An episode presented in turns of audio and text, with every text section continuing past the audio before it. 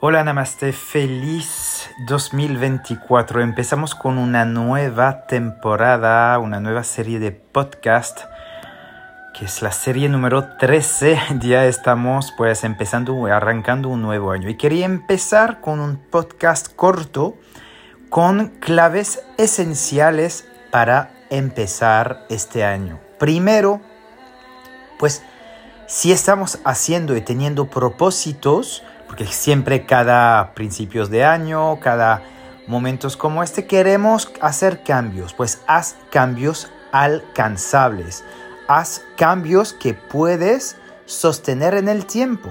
Si es para ponerte miles de propósitos o mil de cambios que son imposibles a realizar o a poder cumplir en el largo plazo, pues no lo hagas, hagas cosas poco a poco, siempre cuando vamos poco a poco más lento, pues las cosas van a mejor y vamos también viendo los resultados. Eso es lo primero. Segundo, levántate temprano y acuéstate temprano. Intenta levantarte siempre como un poquito como media hora a lo menos que el sol amanezca.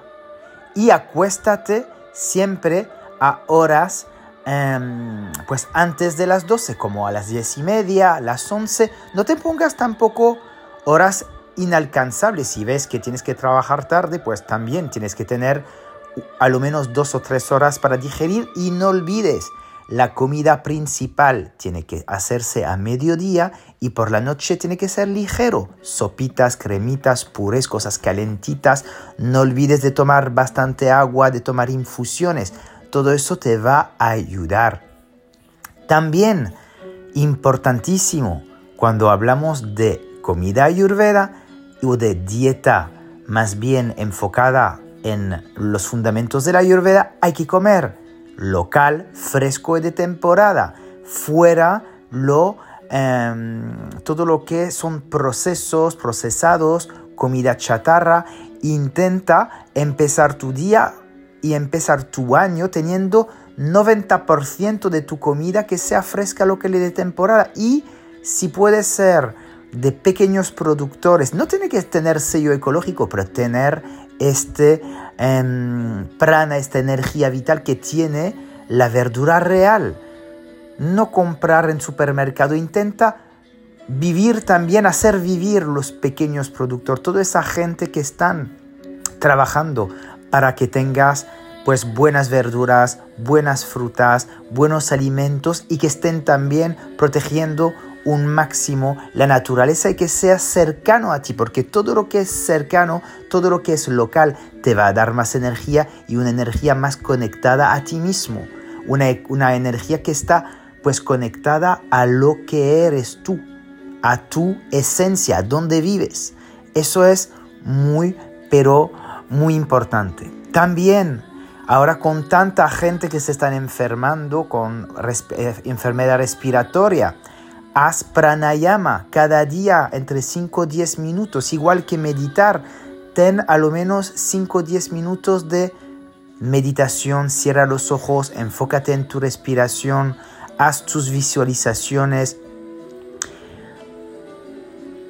Date como algunas palabras, algunas frases cada día de auto em, ayuda, como algo que te va a em, dar este impulso de tener otras metas, como objetivos, como sankalpas. Siempre los sankalpas son cosas que nos permite también meter como eh, objetivos, metas bien claras en nuestras semanas, en nuestro día a día. Así que meditar un mínimo, pranayama, que sea respiración alternada, kapalabhati, respiración eh, exhalación activa o inhalación activa, exhalación activa con bastrika, pero haz pranayama, activa tu respiración y haz también retención de aire, porque la retención o llamada kumbhaka ayudan a expandir este prana y aumentar pues tu eh, flujo respiratorio, de aumentar tu capacidad respiratoria. Así que hazlo, haz esos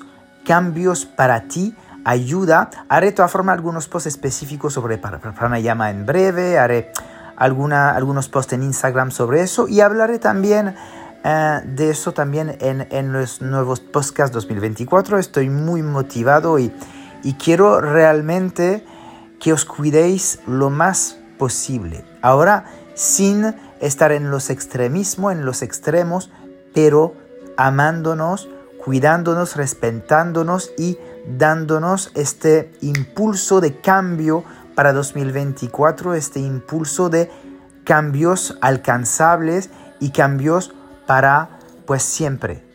Recordar que somos uno, pero somos también mucho más y que nos podemos también ayudar entre nosotros. Estamos aquí, pues esta comunidad también para pues hablar de eso, poder ayudarnos. Si tenéis preguntas ahora en los podcasts, es posible también hacerme preguntas. Entonces, cuando hay preguntas en los podcasts siguientes, voy también respondiendo. De hecho, muchos me habéis mandado mensajes de agradecimiento. Yo también os agradezco. Sois también fuente de inspiración para mí. Así que gracias, gracias, gracias siempre por estar, pues, em, pues siempre a, mi lado, estar aquí para dándome esta motivación de seguir adelante con, con, mi Dharma. Ya lo he dicho en, en el último podcast, pero gracias y nos vemos en un próximo episodio la semana que viene. Hariom Tatsat Namaste.